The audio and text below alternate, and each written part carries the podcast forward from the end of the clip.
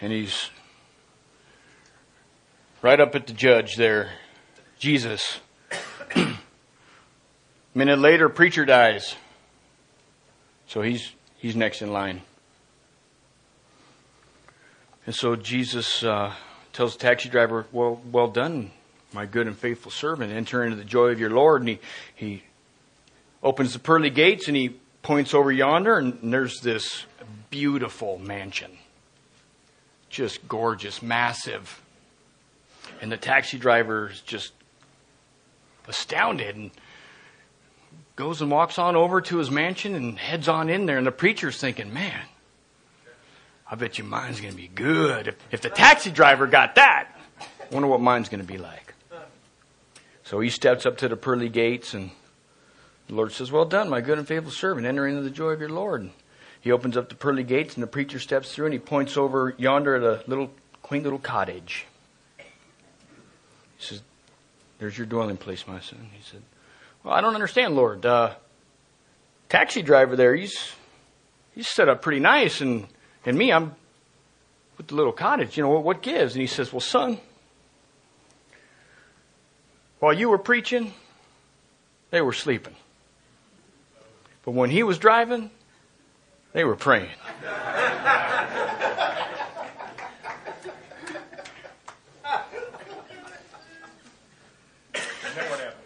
That's it, man. That was that was the end of the joke, Chris. I'll have my wife explain it to you when, when it's all over.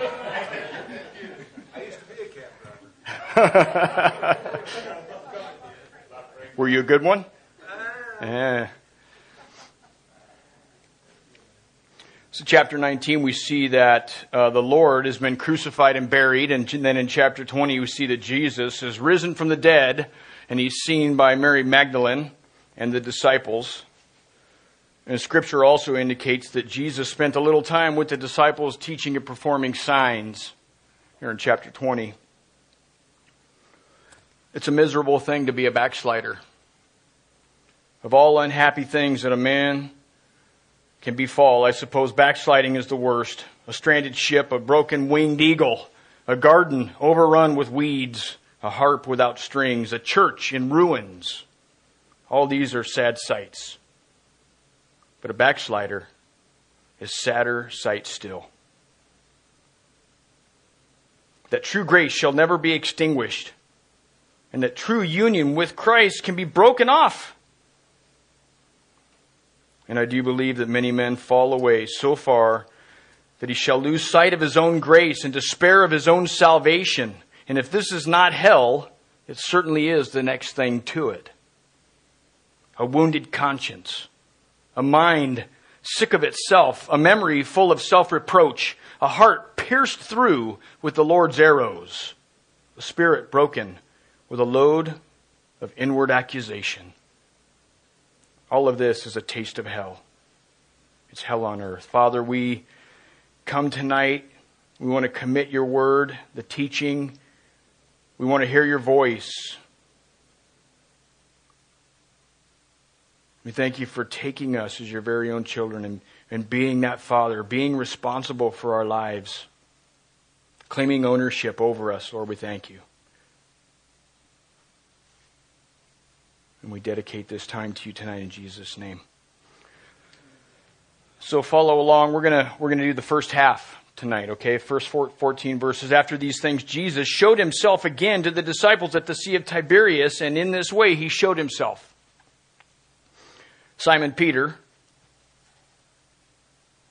Thomas, called the twin, Nathanael of Cana in Galilee, and the sons of Zebedee, and two other of his disciples were together.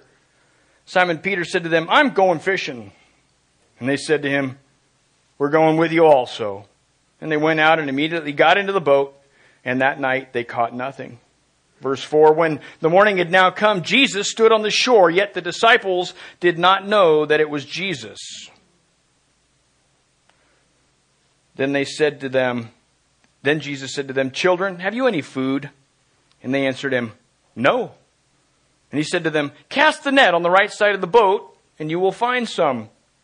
So they cast, and now they were not able to draw it in because of the multitude of fish. Therefore, that disciple whom Jesus loved said to Peter, It is the Lord.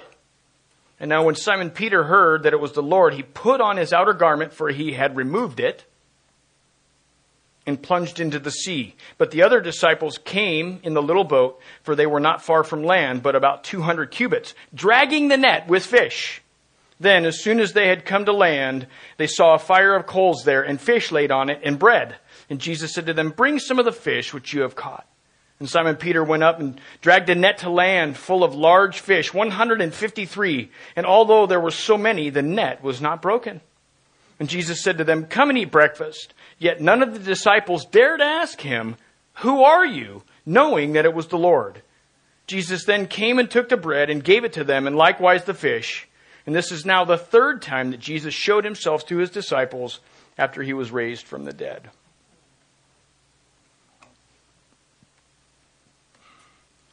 So, verse 1 here, we see the next set of events.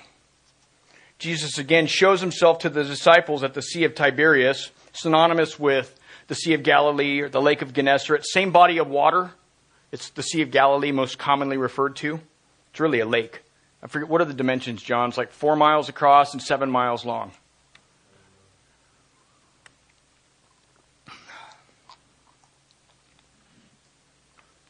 Fairly small body of water. Jesus said to them, All of you will be made to stumble because of me this night, for it is written, I will strike the shepherd, and the sheep of the flock will be scattered. But after I have been raised, I will go before you into Galilee. Matthew 26, 31 through 32. So he told them, I'm going to die. They're going to bury me. I'm going to raise from the dead, and I'll meet you in Galilee.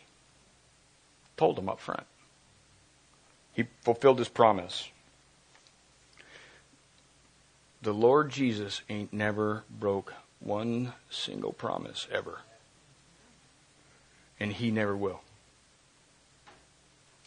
Mark 14:28 tells us the same thing. Now, this is not the first time that Jesus has appeared to the group. His, his first post resurrection appearance was on the day that he rose, back in chapter 20, verse 9. He came and he stood in their midst, but apparently the doors were shut and I, I believe they were likely locked.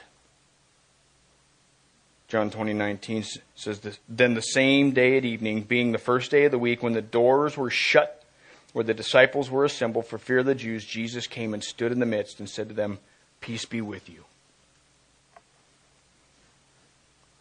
I, I have the privilege of teaching the fifth and sixth graders here at our church. I've been doing it for a lot of years. Um, and it's that's my thing. I love it. But something, something that I like to do with the kids is, is I like to talk about heaven. So we have certain curriculum that we, you know, we're going to follow and verses and worksheets and that kind of stuff. But I regularly like to just stop and I'll, and I'll just ask, all right, all right, gang, tell me something about heaven. And they'll raise their hands and, and, and everyone will, will throw out one thing. You know, good, good, good. And we'll just, we will just engage in discourse about heaven and, and about things that they know about heaven and, and some things that they forgot about heaven, some things they didn't know about heaven. I don't claim to know everything about heaven, but there's a lot in the Bible about heaven, and I love it. So I talked to the kids about what kind of body Jesus must have had in order to simply appear among the group. I mean, I think about that stuff. Walking through walls and teleporting. Right? Yeah, disappearing. Boom. Luke 24, Jesus appears and vanishes before their eyes after he eats some fish and honey got to have a physical body to be putting something in your belly, I would think. Or, I don't know, does he disintegrate it with his teeth? I mean,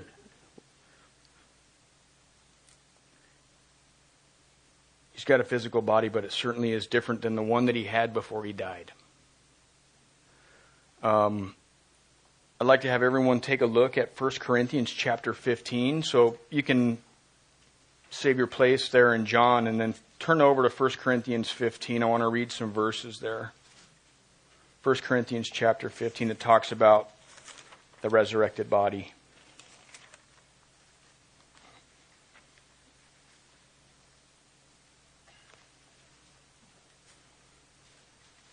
We're going to, and we're going to start at verse 35.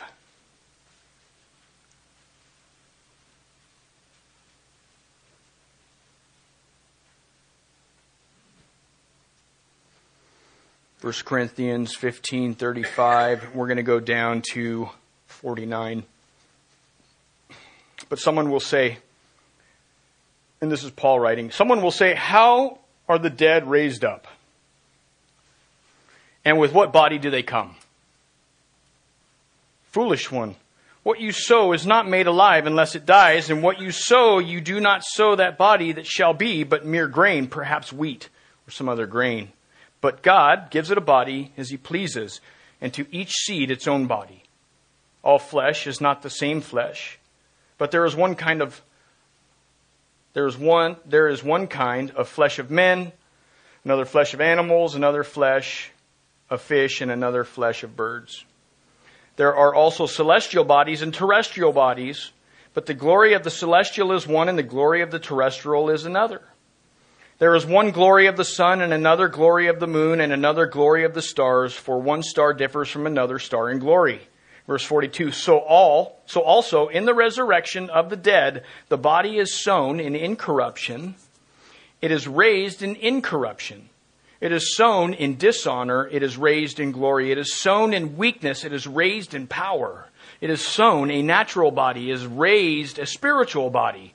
There is a natural body and there is a spiritual body. And so it is written, the first man, Adam, became a living being. The last Adam became a life-giving spirit. However, the spiritual is not first, but the natural, and afterward the spiritual. The first man was of the earth, made of dust. The second man is the Lord from heaven. As was the man of dust, so also are those who are made of dust. And as is the heavenly man, so also are those who are heavenly. Verse 49 As we have borne the image of the man of dust, we shall also bear the image of the heavenly man. Look at verse 52. In a moment, in the twinkling of an eye, in the last trumpet, for the trumpet will sound and the dead will be raised incorruptible, and we shall be changed. So we talk about that with the kids. my knees ache, my shoulder aches. It hurts to play an A chord on my guitar, right? Those knuckles right there. That's kind of a bummer, right? You're like, man, I really like doing that, but that's kind of painful. I like to hunt deer in the woods too, but climbing them mountains, that's painful too.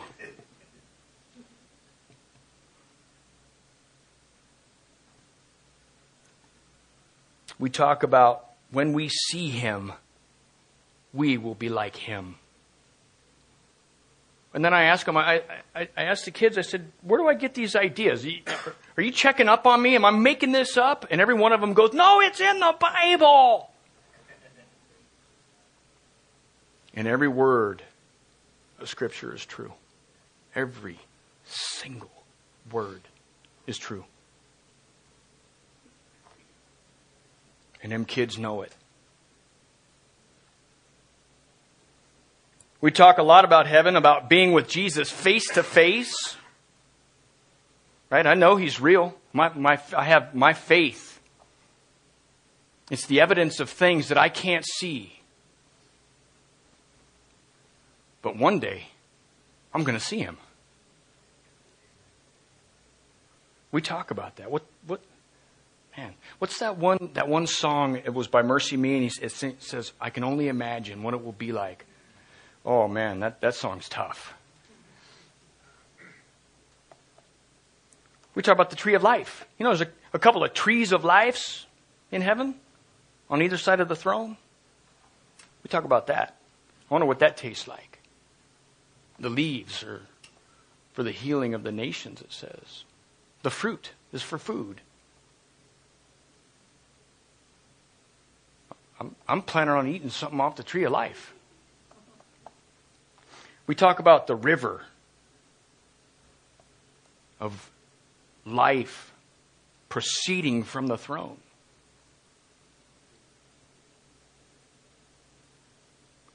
We talk about streets of gold. We, we, we talk about the foundations of the New Jerusalem, how they're diamonds and precious stones, and, and how God considers the precious materials and the valuable materials that we consider precious and valuable, they're nothing but building material for Him.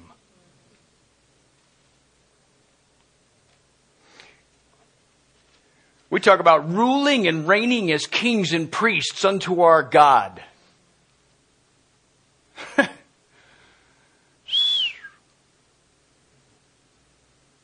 we talk about no sun in heaven, no moon in heaven. Don't need it. Because God and the Lamb are the light thereof. Yeah. I mean, that one gives me goosebumps, man. Matthew 13, 43. Then the righteous will shine forth as the sun in the kingdom of their Father. Remember when Moses came down from Sinai? And he, and he showed up at the group and they were, they couldn't look at him. His face was shining like a star, literally. Like a welding rod. They were going blind. They had to put a bag over his head because he had been in the presence of God. And that was just God's backside. When we see Jesus, we're going to be like Jesus. I'm, we're going to be walking around like stars in heaven. I ain't making it up. We talk about eternal paradise with the kids. No more time. You can throw your watch away. It's, it's forever. I tell them, you, if, if you make it to heaven and you've been, you've been in heaven for a million, jillion, trillion, gazillion, billion years. That's just the first day because you just got there.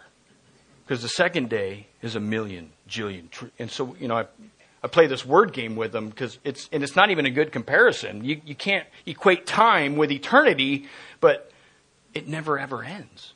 Likewise, the lake of fire, which runs concurrently. There's no end. By the way, eternal life, we have it now. We don't have to wait it's not something that, that is going to occur when we die. We have it now. We have eternal life now, quality of life. No more sin. We talk about that. Oh, man. What a drag sin is. It's gone. No more time, no more sin. It's stuck on the moon. It was a joke. No, no move? Okay. No sorrow. Nothing but pure joy and worship. And that where he is, we will be also. Xavier, he's fond of saying, if Jesus Christ is in hell, that's where I want to be. And at first, when I first heard that 24 years ago, I thought, hmm, that's weird. But then the more I thought about it and the more I learned about who Jesus was, and that's right. Wherever he's at is the best place to be. We talk about these things with the kids. We're going to judge angels. Try that. Judge angels. We have mansion. And, and we, we go on and on, and we spend the whole class, and they're just they're asking questions. What, what about this? And what about that? And, and they're just, it's it is my favorite topic. Don't ever forget about heaven, ever. Paul said, "Set your mind on things above, not on things on the earth." Colossians three two. Now, verse two tells us who's in the group uh, that's about to have this encounter with Jesus. We see it's Peter, Thomas, Nathaniel. Nathaniel is Bartholomew, according to Matthew 10:3. We know Peter sometimes is called Simon or Simon Peter. Nathaniel is Bartholomew. James and John, the sons of Zebedee, or the sons of thunder. And we also have two more unnamed disciples. You pick. So we've got seven total. Full listing of the 12 disciples um, is in Matthew chapter 10. Verse 3 Now Peter and the others decide to go fishing.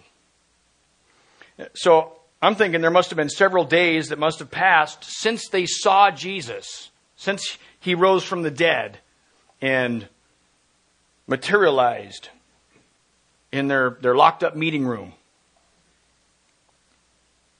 They're likely feeling lost without their leader. We know that they're in hiding of sorts because the Bible tells us that they gathered in secret for fear of the Jews. Oh man, they they caught him, nailed him to a tree, ripped his back open with a whip. Yeah, I don't I don't think I want to get caught. I might be feeling the same way. They're hiding. You know, maybe, are they coming after the rest of us? I would have thought the same thing.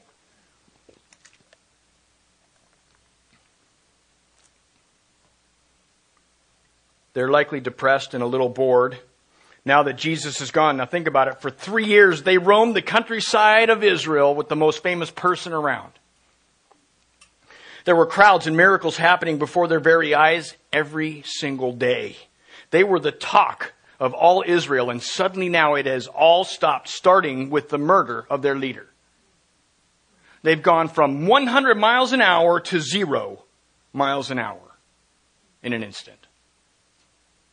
That's hard to do.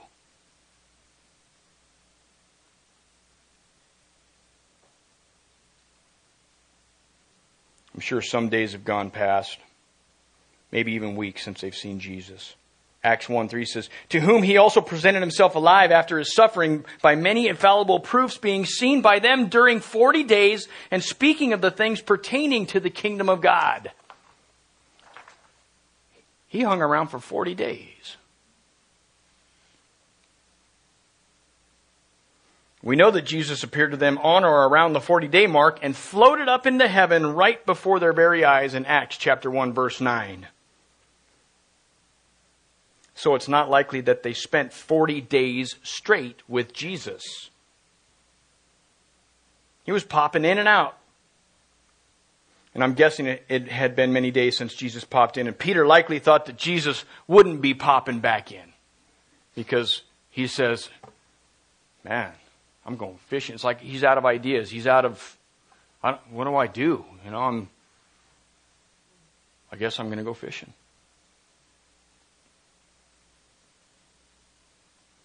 He goes back to his old job. Now, to me, fishing's fun, I, but I don't do it for a living. I, I do it for recreation. I think Jesus was giving these guys a chance to start spreading the word about what has happened. He wants them to think about all the events that they've just experienced and witnessed. But Jesus knows that he's going to need to come back and spell it out for these guys. Obviously, they're going fishing. They have new jobs. They're not fishermen anymore. But apparently they don't get it yet. They're supposed to feed the sheep. John 6:21. John 6:15 and 17. They're also supposed to preach the gospel of salvation to the entire world. Acts chapter 1 verse 8. Let's see. If I'm going to preach the gospel to the entire world, do I have time to go fishing? No. They are no longer to be fishing for fish, but for men. Matthew 4:19 Jesus said, he, I, he said, follow me and I will make you fishers of men. It's like backsliding what they're doing here. It's like going back to the old way of doing things. It's going back to the inferior way and the inferior lifestyle. Proverbs 26:11 says, "As a dog returns to his vomit, so a fool repeats his folly." Peter repeats it and he says, It's happened to them according to the true proverb. A dog returns to his own vomit, and a sow having been washed to her wallowing in the mire. We are to constantly grow. We are to always be pressing forward, always running to win. Brethren, I do not count myself to have apprehended, but one thing I do, forgetting those things which are behind and reaching forward to those things which are ahead. I press toward the goal for the prize of the upward call in Christ Jesus. Philippians 3:13 through 14. I am to keep myself in the faith. I, I have to, on purpose, keep myself in. Only take heed to yourself and diligently keep yourself, lest you forget the things that your eyes have seen, and lest they depart from your eyes all the days of your life, and, and then teach them to your children and your grandchildren. Deuteronomy 4 9. I love it when the Old Testament nails a modern principle. I always like to grab those. My wife cannot keep my faith for me. I must keep my faith myself through study, through prayer, prayer through fellowship. Notice the second part of, of verse 3. Uh, everyone, you can go back to John now. John 21, second part of verse 3.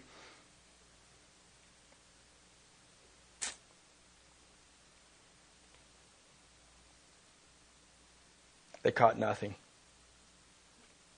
Backsliding is always unproductive. It will always leave your net empty. Every single time. Verse 4 Jesus appears on the shoreline. When the morning had now come, Jesus stood on the shore, yet the disciples did not know that it was Jesus. This is an interesting little section here. And we'll, we'll, we'll get into it a little bit more right here, but I, I always wonder, like, how, okay, well, how come they don't know it's him? Maybe they were just so far out and they didn't have good binoculars back then, and it was, he was just like this little, you know, little speck on the shore, you know, okay, all right. You ever notice, like, like I like westerns, I like old westerns, love them. But you ever notice how, like, some, some, some guy will be in a depot or a cabin or something, and you know, there's a rider, you know, five miles out, and they know exactly who it is. Right, here comes, here comes old John. How, how do they know? Andre, how do they know? oh, they read the script.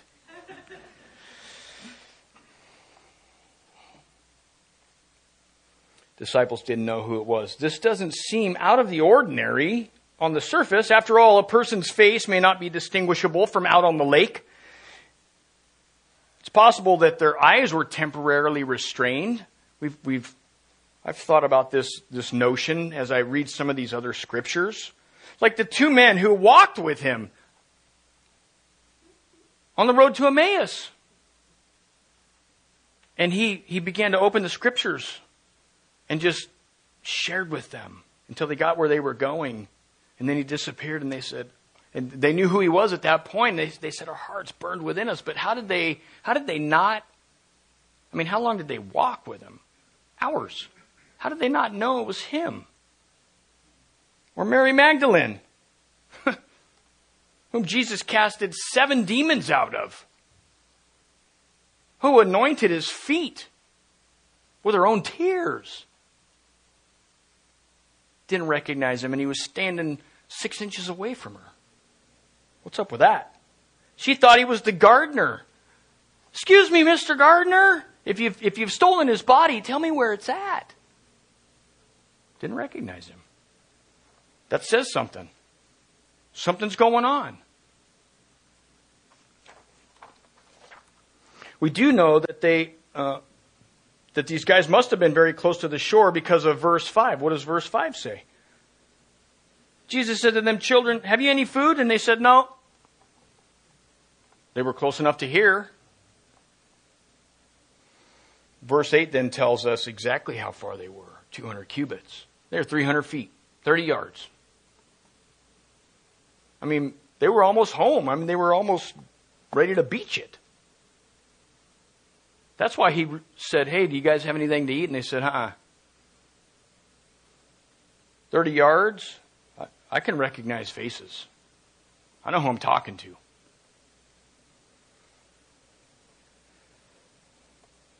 So in verse 5, he sends them a clue. He says, he calls them children. It's a term of endearment. We are his own children. John 10 27, my sheep hear my voice, and I know them, and they follow me. The Spirit Himself bears witness with our spirit that we are the children of God, and if children, then heirs. Heirs of God, joint heirs with Christ, if indeed we suffer with Him, that we may also be glorified together. Romans 8, 16 through 17. That's another one we talk about the kid, talk about with the kids. We're joint heirs with Christ. So, so, so Christ owns the universe. Uh huh. So we we kind of own the universe. Well, we yeah, yeah, we're adopted. That's our inheritance. He's sharing it with us. It's mind blowing stuff.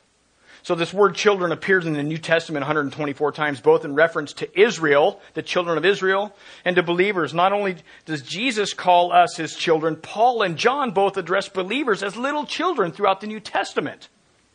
It's as though they are claiming ownership over us, just as we claim ownership over our very own children. Man, having children has really shed a lot of light on Scripture for me. It's, it has kind of taken my understanding to another level. Because before I had children, I couldn't really relate to the father as a father. Like, like the fact that, that, that he turned his back on his very own son and, and allowed him to be nailed onto a tree and could have stopped it. I, I can't, there's no way. There is no way. You'd have to, you'd have to kill me dead to keep me from coming to my kid's rescue. That kind of love is beyond me.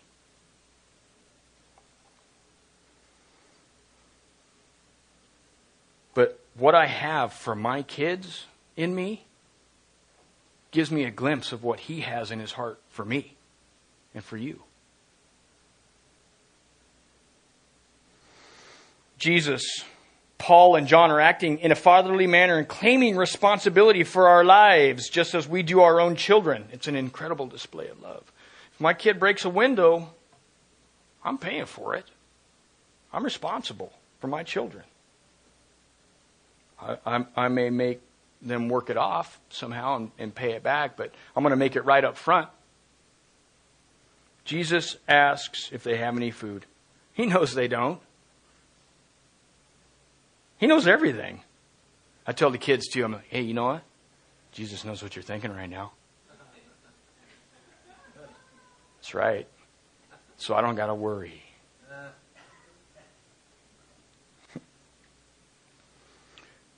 I believe this is an opportunity for him to segue into another little miracle that will give away his identity. He's still God. He's always been, still continues, and always will be God. The death of his physical body could not change that. He raised himself from the dead.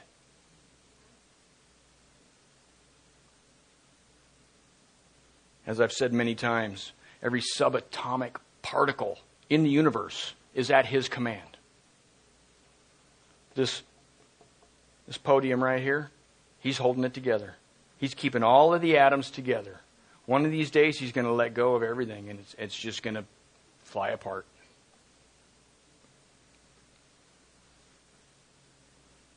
He has given us access to pair with Him and to benefit from His mighty power. Jesus is so powerful that it can't even be described. Paul said, when I, when he's talking about himself, you know, he was, he was stoned and caught up into the third heaven and he saw the dwelling place of God. And then God sent him back to earth to come back alive. And he says, you know, my desire is to depart and to be with Christ, but it's far better for me right now to, to remain with you guys. But he says, he goes, I can't even begin to describe the things that I saw. It wouldn't be lawful. I wouldn't even know where to begin. To, there, there are no human words to describe what I saw, where God lives. Same thing with his power. We have no idea. I mean, we look around and we go, yeah, he's, he's powerful. We have no idea. And we, we get to benefit from that power. It's, he's ready to use it for us. Ask anything in my name and you will receive it. If I ask for a $5 million bank account, will I receive that? It's unlikely. That's, that's not according to his name. That's not according to his will for my life. What if I ask for wisdom? What if I ask for patience? What if I ask for faith? I'm going to get them things. Verse 6 Jesus instantly fills their nets to capacity. The catch was so heavy that they couldn't even pull it in. This is a repeat of the same miracle in Luke 5 6. But it's a little different. The nets were breaking because there were so many fish in the first one.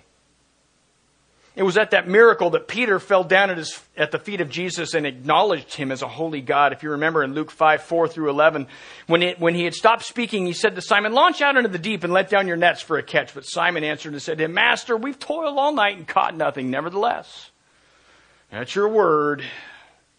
We'll, we'll go out again.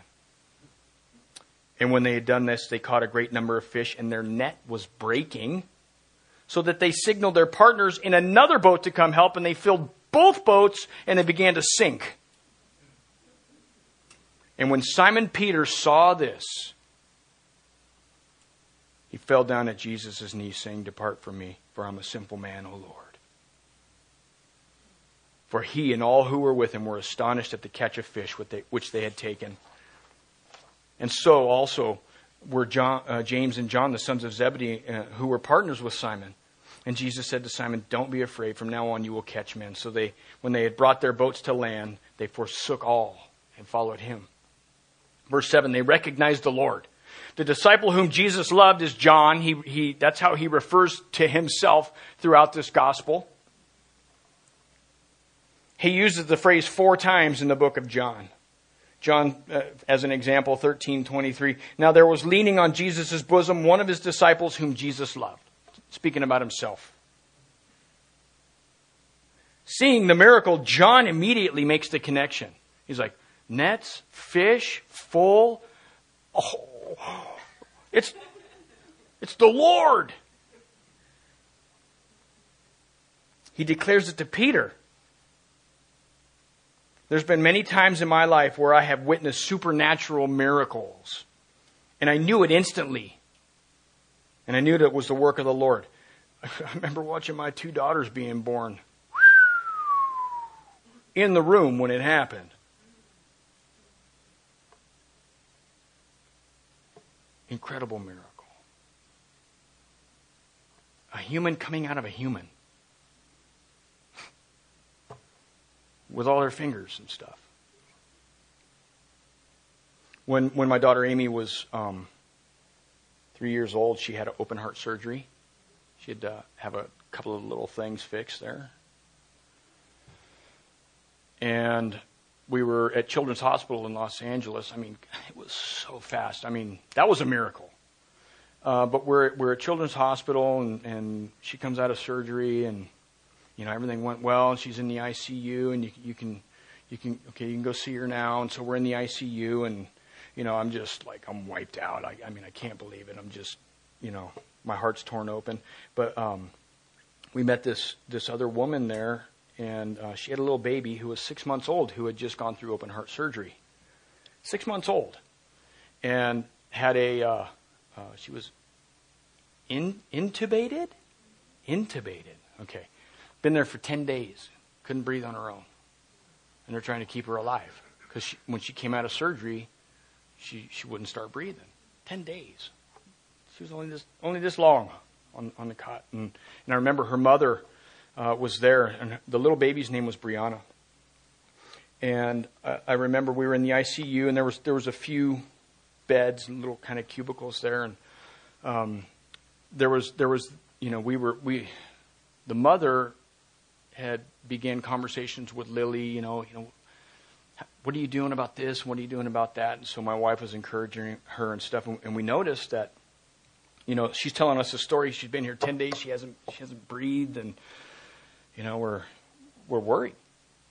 And the doctors, I remember the doctors had turned away from the bed and the nurse, and, and so my wife and I grabbed uh, the mother's hand. We said, You mind if we pray for your baby? And she's like, Yeah, okay, great. So, I mean, literally right over the bed. And we just, we just prayed to the Lord. You know, let this little girl start breathing. And so, so we said amen, and, and, and the doctors, you know, it, it, as soon as we stepped away, the doctors kind of came back. They, they let us finish our prayer. So a couple minutes later, I, I, I remember walking out of the double doors of the ICU room. And I walked out, and um, Pastor Fernando and Pastor Xavier were coming up the hallway. And so we met right in front of the ICU exit, where, you know, where the double doors where you go in and out of there. And so I was greeting them and kind of giving them an update, and all of a sudden the, the doors come flying open. Bam! And here comes this gurney. And the doctors, and it's, and it's little baby Brianna, and the mother's crying. And she said, She's breathing. Yeah. Minutes after we prayed.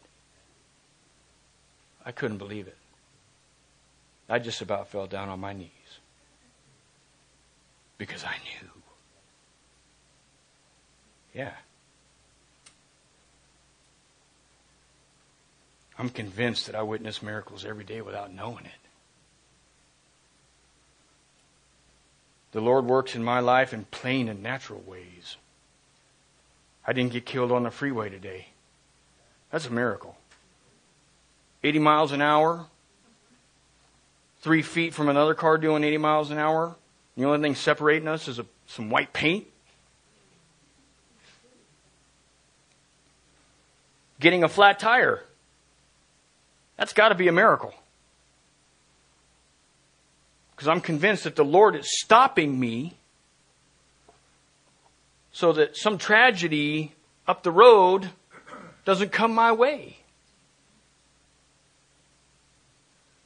It used to be a real drag getting a flat tire. Now I'm like, thank you, Lord. Getting stuck behind a train, that's a real bummer, ain't it?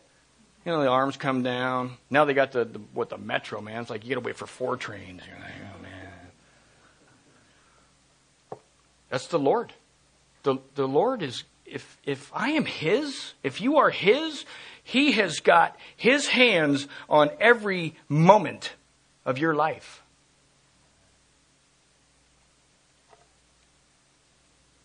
Battling cancer, the death of a loved one, living through a flood. Can you imagine what, what's going on with them floods and, and living there? We've got to know that God has His hand on our lives every moment. We know that all things work together for good to those who love God and to those who are called according to His purpose. Romans eight twenty eight. Now, apparently, Peter was fishing in his underwear. Says he had to get dressed. He was so anxious to be with Jesus that he swam to shore. When he realized that was Jesus, and he looked around at that net that was dragging him down, they weren't, they weren't getting to shore. He says, Man, I'm, he must have thought it's going to be another hour before these guys make it to shore. I'm, I'm going now. And he dives in and swims to shore. Have you ever dropped everything, including work, to spend time with Jesus? It's important to do so. He will honor it. It's difficult in this culture to eliminate distraction. We, we, make a, we, we have to make a purposeful effort to stay connected to Jesus. Set the alarm clock an hour earlier. I have a, I have a Bible on my desk at work. It's corporate America. But they let me keep a Bible. No, one's, no one says anything about it. I got the idea because I've seen some other guys with Bibles. And sometimes all I can do is flip it open and get one and go back to work. That's one. That's the voice of God for that moment. And it makes a difference. Peter's dedication to Jesus is without question. Now, verse 8, the rest of the disciples follow in the boat. Notice they ended up just dragging the net to shore. Forget it, man, we're not getting it in. Just drag it. It was too heavy to gather up and lift, which is the standard procedure. When the Lord does something in our lives, He goes above and beyond, doesn't He? To Him who is able to do exceedingly abundantly above all that we ask or even think, according to His power that works in us. If you then, being evil, know how to give good gifts to your children, how much more will your Father who in, is in heaven give good things to him who asks? Verse 9 Jesus was cooking breakfast on the beach. What incredible comfort this must have been. I love campfires. I love the beach. I love the woods. I love fresh fish wild game cooked over an open fire. I mean, it's like, that's the best. Dry land, good company. The Lord is there. Hello? Verse 10 Jesus requests some of the freshly caught fish. The Lord has always provided my family and I with fresh food. I do not take that for granted because there are thousands of people down in Houston right now. And I guarantee you, some of them people are Christians, real Christians, and they don't have fresh food. They've been flooded out. And all they have is what they swam out with.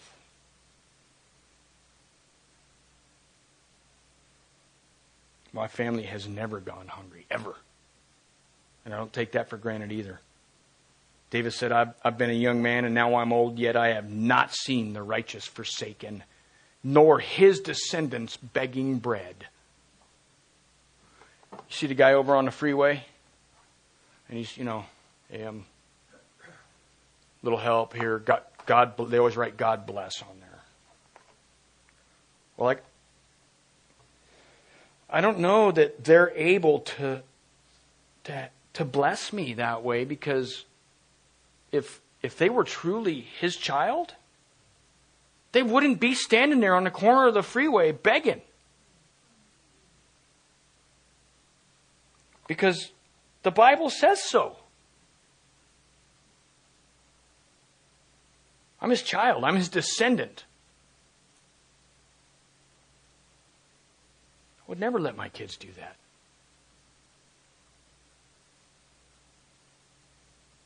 Psalm 103:5 Who satisfies your mouth with good things so that your youth is renewed like eagles. Verse 11 Peter immediately fulfills the Lord's request. He he goes and grabs the net. The men are astonished that the net isn't broken. That's another miracle. Remember the first time the net broke.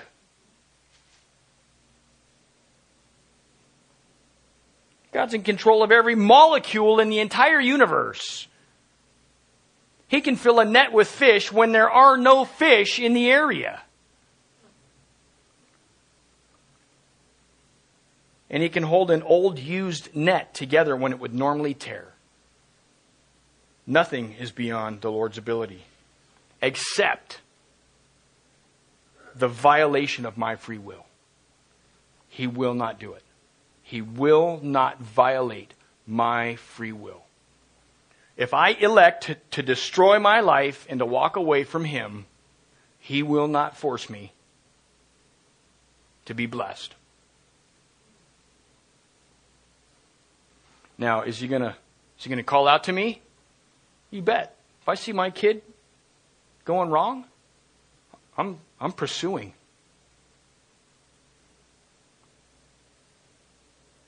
He will speak to me. He will attempt to redirect me. He will allow circumstances to gain, gain my attention.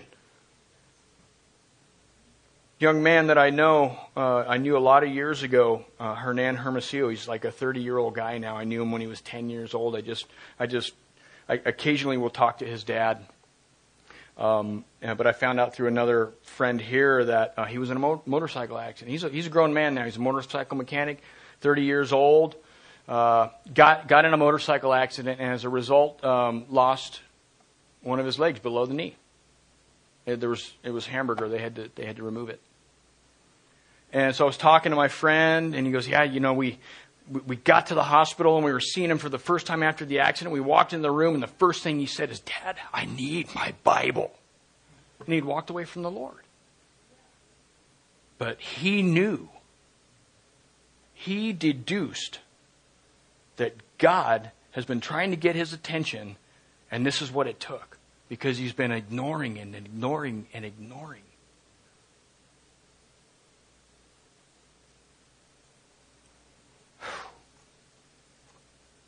Man, I, I, I have that potential. I have the potential to ignore God so much that He's got to do something drastic to get my attention. It's better to enter into life with only one eye, right, than to have both of them and go into hell. This, this dude's literally down to one leg. Man, I, I hope I'm, I'm not that ever, I hope I don't ever get that, that stubborn. But uh, boy, I sure could. We all could. I had to exercise my free will to say yes and to follow him. I still have free will. He didn't, he didn't take it away. So the question is, do I follow the Lord? Do I obey his request? Do I obey his directives? While it is said today, if you will hear his voice, do not harden your hearts as in the rebellion, Hebrews 3.15. The word hear in the Greek here is to understand with the intent to follow through in obedience. When I see or hear something today that can be harmful to my relationship with the Lord, and I hear Him say loud and clear, Turn away, son. Do I? And I hear that voice like 35 times a day in America. Right? This world is, is bad news. No temptation has overtaken you except such as common to man, but God is faithful who will not allow you to be tempted beyond what you are able, but with the temptation will also make the way of escape that you may be, that you may be able to bear it. You know the, the old proverb, you, you can't stop a bird from flying over your head. I'm going to see stuff. I'm going to hear stuff. But I sure can stop that bird from building a nest on top of my head when I see it, when I hear it, do I bring my thoughts captive, obedient to Jesus Christ, and turn from it and walk the straight line? Most of the time I do, sometimes I don't. And I know that's the same for all of us. And whenever I don't, it always ends up in pain. It never one time ended up good. Did it? Never. Sin is always a, destruction. Verse 12, very interesting verse here. First of all, 12a, Jesus invites the men to have a meal. Now, Jesus uh, has invited every one of us to sup with him in a couple of different ways figuratively speaking, in the form of fellowship, spending time with Him, study, prayer, fellowship of the believers, like what we're doing right now. Re- Revelation 3.20, Behold, I stand at the door and knock. If anyone hears my voice and opens the door, I will come into him and I will dine with him and he with me. In the Greek, it means to have an evening meal, right? Anyone here have dinner with Jesus lately? Nobody. He's in heaven. He's at the right hand of the throne of the Father. He's invisible to us. We have His Holy Spirit right now. So I'm not having dinner with Jesus. So my fellowship with Him is spiritual, not face to face.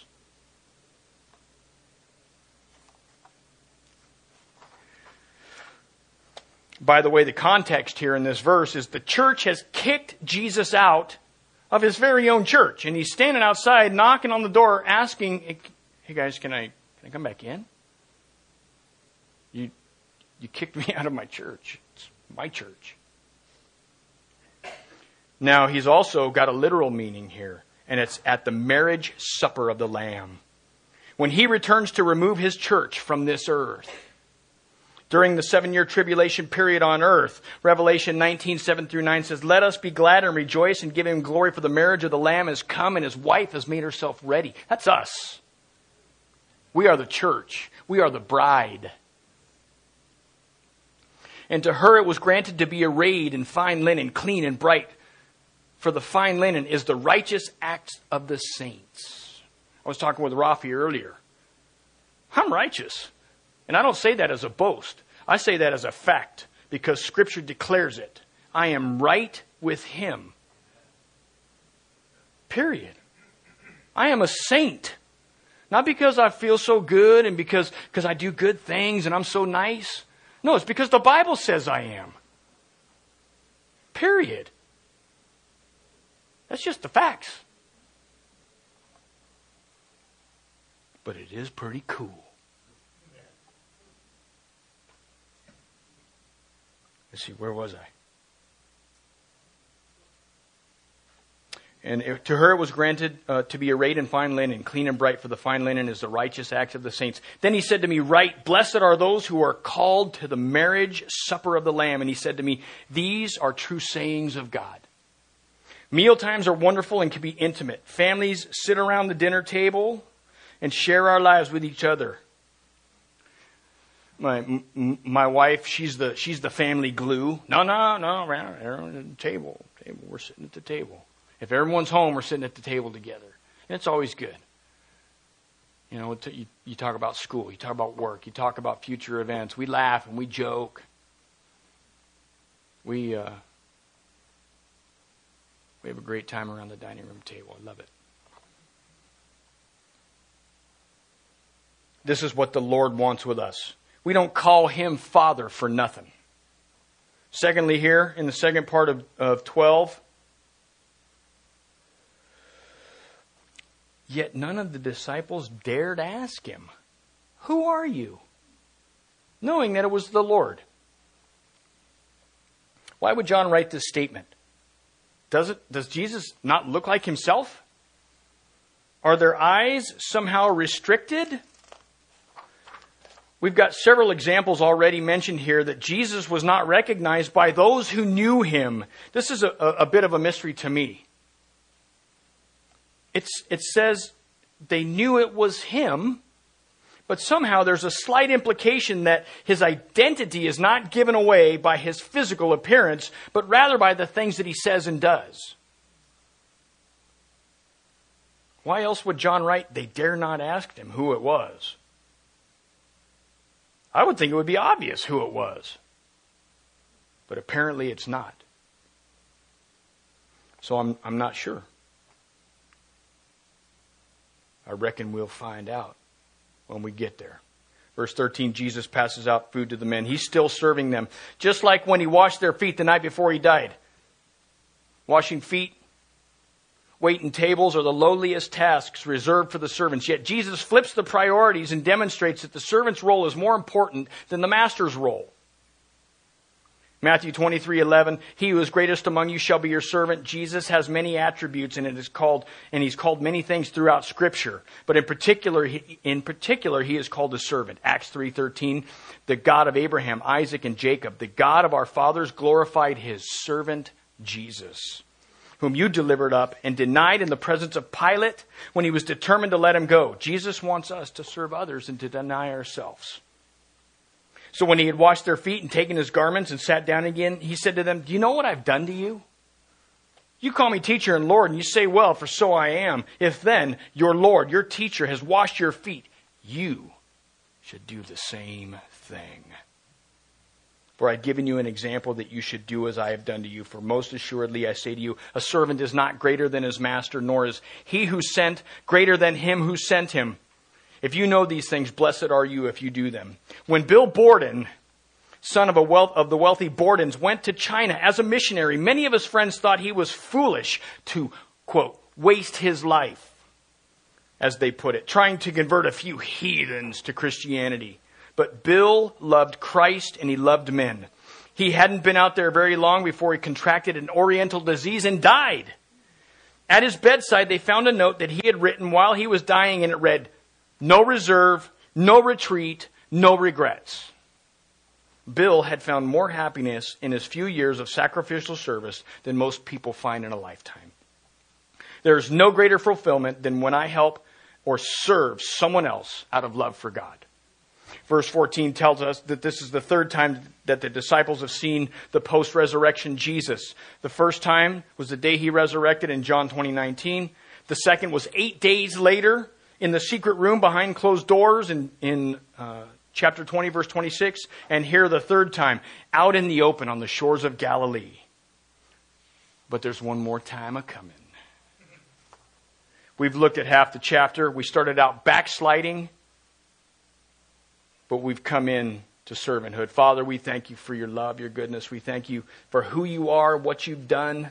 We thank you for your power. We thank you for laying your life down and the salvation that you provide for our souls. We could never repay you, Lord, but we are so grateful for who you are and what you've done, Lord. Go before us. Give us a desire to continue living a life pleasing to you and to do your will, Lord. And we do look forward to seeing you face to face. In Jesus' name, amen.